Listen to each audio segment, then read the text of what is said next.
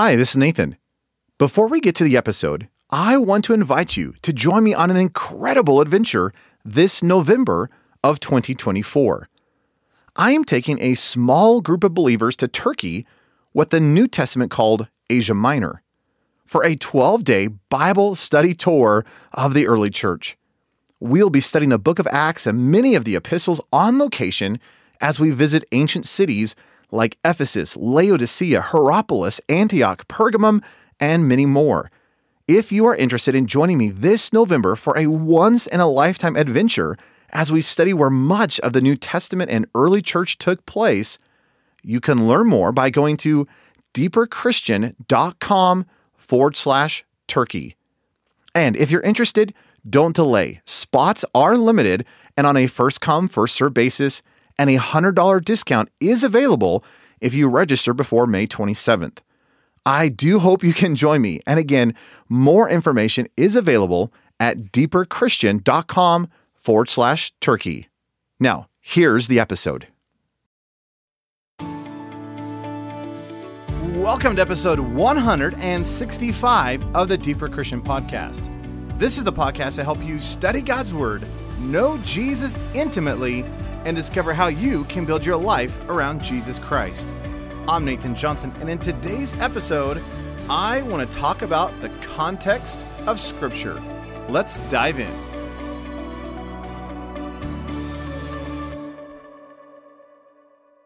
Over the last several episodes, we've been talking about Bible study. And in the last episode, episode 164, we were specifically talking about the first of four questions to ask anytime you come to Scripture. And the question is, what does the passage say? And again, it goes back to this idea of observation that I'm not just trying to make a judgment. I'm not trying to ask the question, well, you know, what does this passage mean to me? Nor am I even trying to figure out how do I apply the passage into my life. Rather, I'm trying to figure out what is going on in the passage, and therefore I'm just making some observations. Now, I mentioned in the last episode that today I want to give you some other thoughts in terms of observation. And I really want to focus on this idea of context. We often joke that, you know, when you're buying a house, the most important thing that determines the price of a house, there's actually three things. It is location, location, and oh yeah, location. but when it comes to Bible study, the three most important things that you need to keep in mind when you're doing Bible study is context, context, context.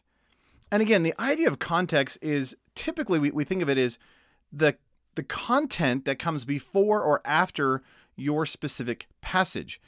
So if you're studying Philippians chapter 3, the overarching context then would be Philippians chapter 2 and Philippians chapter 4.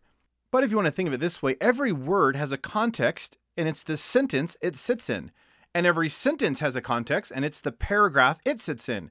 And every paragraph is typically within larger sections or chapters, and those sit within books, and that sits within like the New Testament or the Old Testament, and even that sits in the entirety of Scripture. So when we come to Bible study, we have to keep in mind the context of a passage. Now, when we speak, we do this very naturally. For example, my, my favorite illustration is if I come up to you and I say, Oh, I'm green. What do I mean by that? Well, it might mean that I'm the color green or that I'm envious, I'm sick, I might be an alien, I, might be environmental, you know, like a green thumb, you know, uh, or a gardener in that sense. I could be wealthy or a newbie like a greenhorn, or maybe that's my name, Mr. Green. There's a lot of ways I could you could understand that idea of, oh, I'm green. See, it's all on the context of how that word is being used. So if I come up to you and say, oh, I just, ah, man, I did not feel well this morning, and oh, I'm green, you would immediately know what I'm referring to because of the context. Well, the same thing is true about Scripture. In fact, a lot of scholars have said that you can learn more about a passage by the context than even the words within the passage, because context really gives you the definition or frames the meaning of a particular passage. Now, if you don't use context, if you just kind of pick up a verse and run with it, you really at times can make a verse say whatever you want it to say. And there's a lot of humorous stories that you can go through scripture and pick out one verse and make it say whatever you want. Uh, for example, if you go back into the King James, right, in Song of Solomon, it says, I am sick of love. Well, that makes sense to me. Man, I am so tired and I am just exhausted with this idea of love.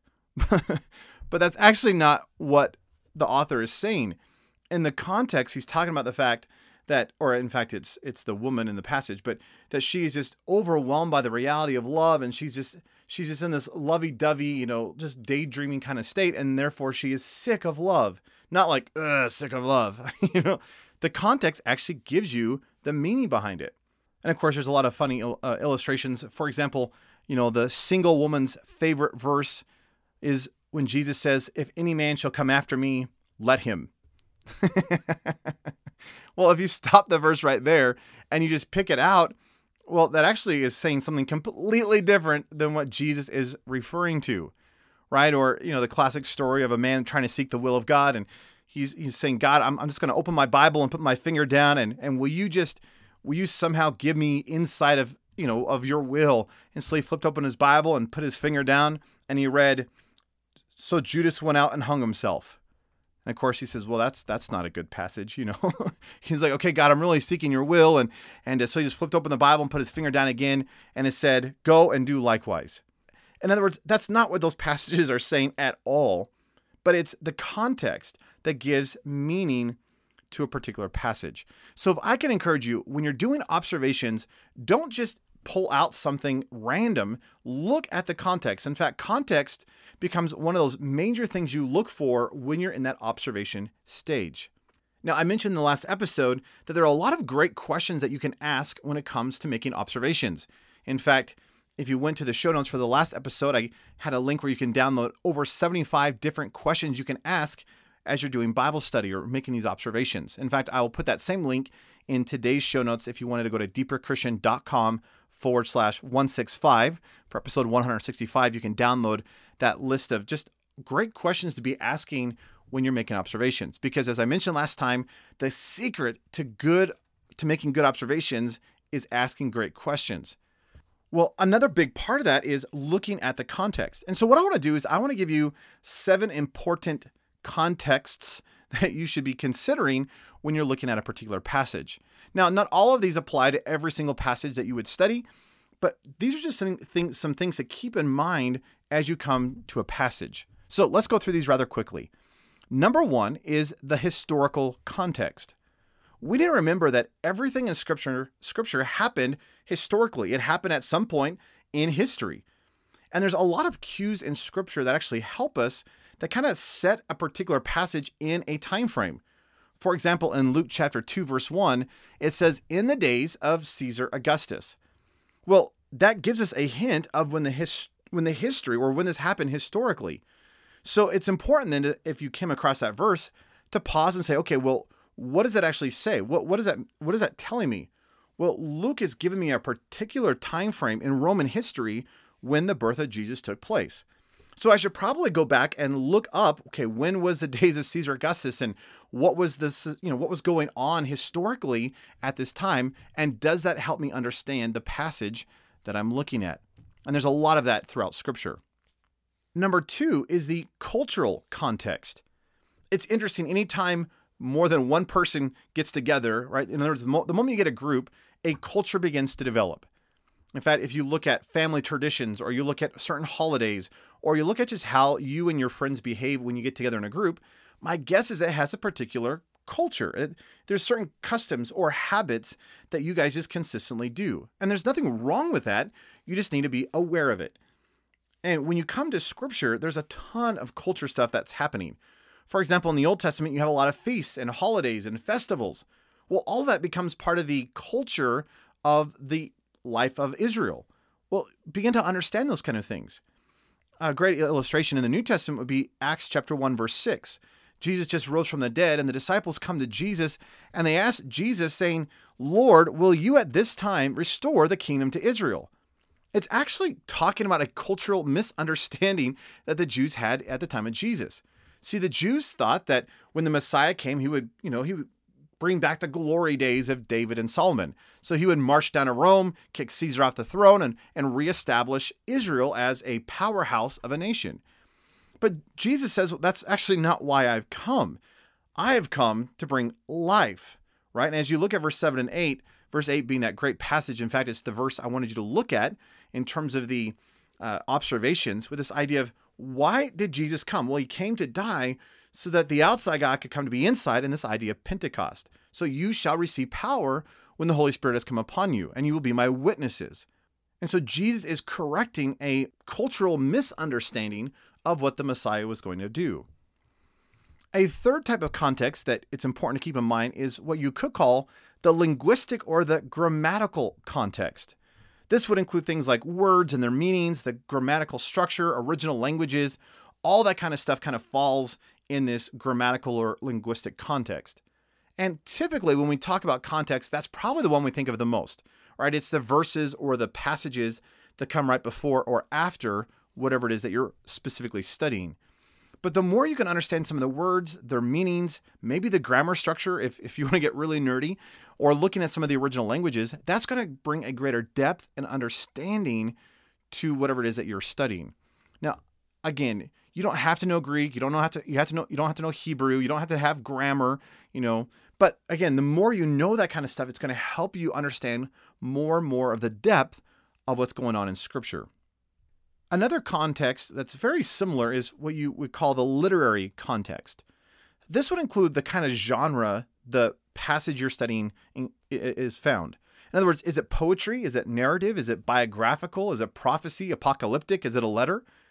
And you understand that if you're going to study the book of Revelation, it's going to look very different because it's apocalyptic language, talking about the end times, than if you're going to read the Gospels, where it's biographical about the life of Jesus.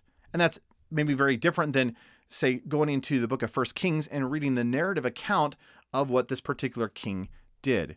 And again, that's even different than poetry or parable, right? In poetry, you have a license for illustration and metaphor. So when the psalmist says that you know that the that God will bring you underneath his wings like an eagle, you realize that God doesn't literally have wings or feathers, right? It's a metaphor, it's a poetic image that the psalmist is using. And we give license for that because it's poetry.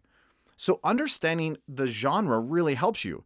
Because if you saw that, for example, in the biographies, right? Say say you're reading the book of John. This is not in John, just for clarity's sake. But say you're reading the book of John and it said that God brought you that he literally took Israel and put Israel underneath his feathers. Well, that would mean actually something very different than it was found in the book of Psalms because it's biographical versus poetic. So knowing that genre helps you. And if it helps as an illustration, just think of movies or books, right? We have certain expectations if we're going to watch a Western film, right? Typically, the good guys wear the white hats, the bad guys wear the black hats. There's probably going to be a shootout at some point, and there's going to be horses, right? We have certain expectations with a Western that is very different than, say, sci fi. And that is very different than a romantic comedy. And that is very different. See, we have certain expectations when it comes to certain genres of books or movies, and the same thing's true about scripture. So realize that parables, right, they're not literal, whereas the biographical accounts of Jesus or the historical narratives in the Old Testament are true. They actually happened. Jonah did, in fact, get swallowed by a big fish. Another aspect of that literary context is those great journalistic questions like the who, to whom, where, when, why, how. See, those questions begin to help you understand what is going on in the passage itself in terms of the literary, like who is speaking, who are they speaking to, what is what are they speaking, where are they at, when is it taking place? All of that kind of falls in, under that literary context banner. Another kind of context to consider is the scriptural context. In other words, where is that passage in relationship with its book? Or where's that writing, or how's that writing kind of fit in terms of all the writings of the same author? Or how does that uh, passage you're studying work in terms of the whole flow of scripture? Think of it this way when you're looking at a particular passage, you got to recognize it's not there in its particular spot by accident.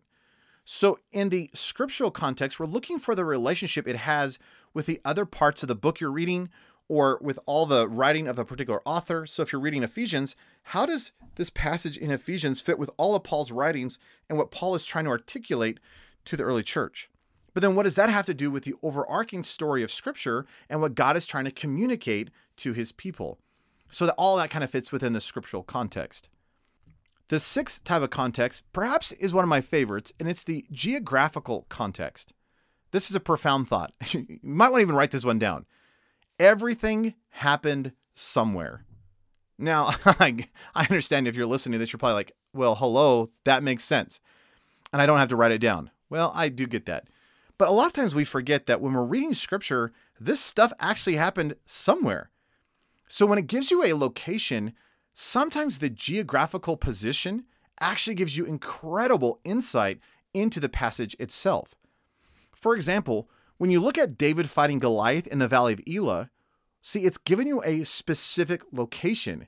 And why the Valley of Elah was so important for this battle actually gives you great insight into what actually is happening in that story.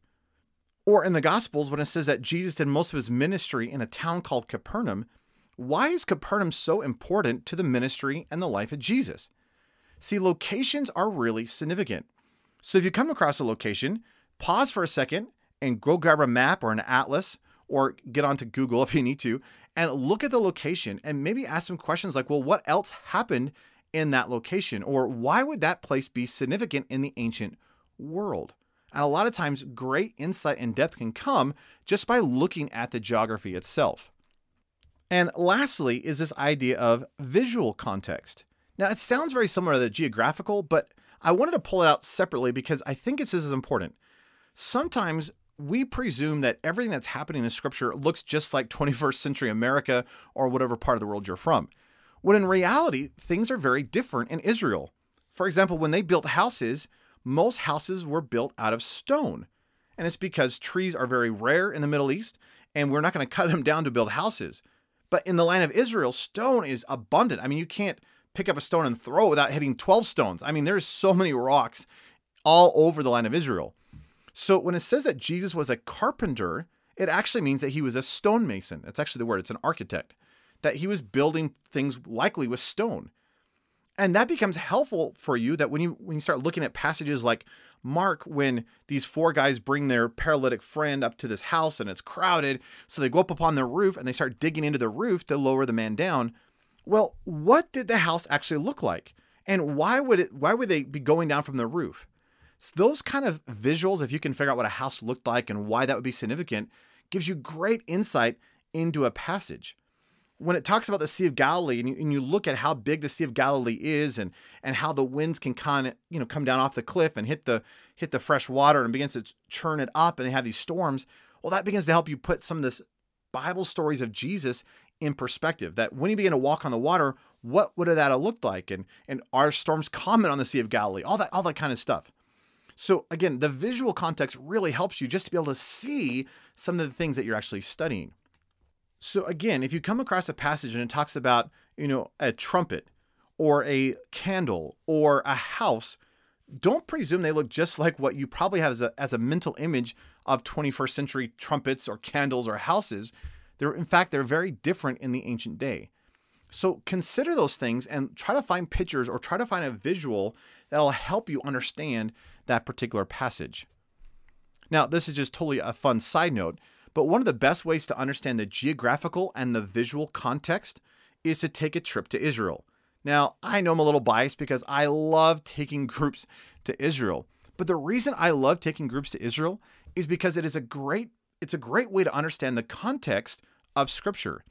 And my trips, you know, we don't do tourist trips, we don't just go see the sites we actually do a Bible study tour where we open up scripture and we study scripture on location where it happened. And we talk about these things. We, we look at an ancient Israel house and say, okay, now based on what you're seeing, let's look at this passage and how this visual will help us understand what scripture is saying.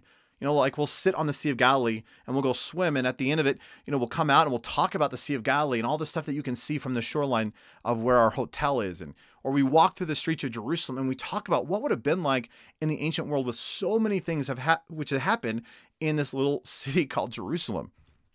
Well, that's kind of my little pitch for why you should consider coming on a future Bible study tour to Israel.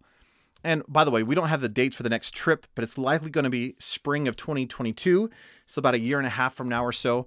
And if you're like if you like to be updated with all the information as soon as it becomes available, if you just go to deeperchristian.com forward slash Israel, there's a place where you can sign up and learn more about our future trips as they become available. Now, regardless of whether or not you go to Israel with me, I highly encourage you to put it on your bucket list.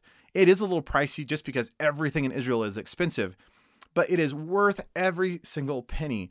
And as people often say as they leave these trips, they say it's like the Bible has come alive or it's, you know, become color. Went from black and white to living color. Went from 2D to 3D.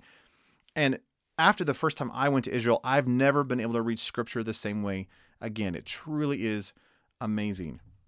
Well, again, there, those are seven types of context that I would encourage you to keep in mind as you study scripture. Again, the historical context, the cultural context, the linguistic or grammatical context, the literary context, the scriptural context, and the geographical and visual contexts. Now, remember, as you're making observations, you're not trying to make an interpretation, you're just trying to figure out what is going on in the passage. What does this passage say? So ask great questions, right? Look up some of the answers. Try to figure out some of these contexts that are giving depth and meaning to passages. And that's going to help deepen your understanding of a particular passage. In the last episode, I asked you to look at Acts chapter 1, verse 8. Now, we're going to look more at this in the next couple of episodes, but I want to give you just a thought for in terms of context that may help you as you continue making observations in Acts chapter 1 verse 8. One thing I want you to consider is that when Jesus is talking to the disciples in this passage, he's on the Mount of Olives, which is right across from Jerusalem. So why would Jesus go in the order of Jerusalem, then Judea, and then Samaria, and then the ends of the earth? Part of this goes into the geographical context and so you may want to look up, okay, where is Jerusalem in relationship to Judea? And where is that in Samaria compared to the rest of the world? And then also with Samaria, what was some of the cultural understanding of the Jews in relationship to the Samaritans? That's going to help you understand this passage as well. So again, I would encourage you to keep doing some observations in Acts chapter 1 verse 8. And if you're like, "Well, I got everything I could out of this passage." Well, just know that this is one of those passages that you can keep coming back to over and over and keep making more and more observation. In fact, one college class I heard of gave the assignment of doing observations from Acts chapter 1 verse 8. And by the end, they had over 400 observations just from this passage. So if, if you think you've already exhausted this passage, can I encourage you to keep going after it? Keep looking at this passage and recognize and just begin to be prayerful of what is taking place in this passage. And again, context, context, context is really important when it comes to Bible study. Well, in the next episode, we're going to talk about the second question to be asking as we come to Bible study. And we're going to be taking all these observations and this idea of what does the passage say, and we're actually going to go to the next step. So join me next week as we continue continue to talk about this idea of Bible study. Well, thank you for listening to this episode of the Deeper Christian Podcast. For show notes of this episode, including a list of those seven types of context, as well as the link where you can download those 75 questions to ask when you're doing observations, please visit deeperchristian.com forward slash 165 for episode 165.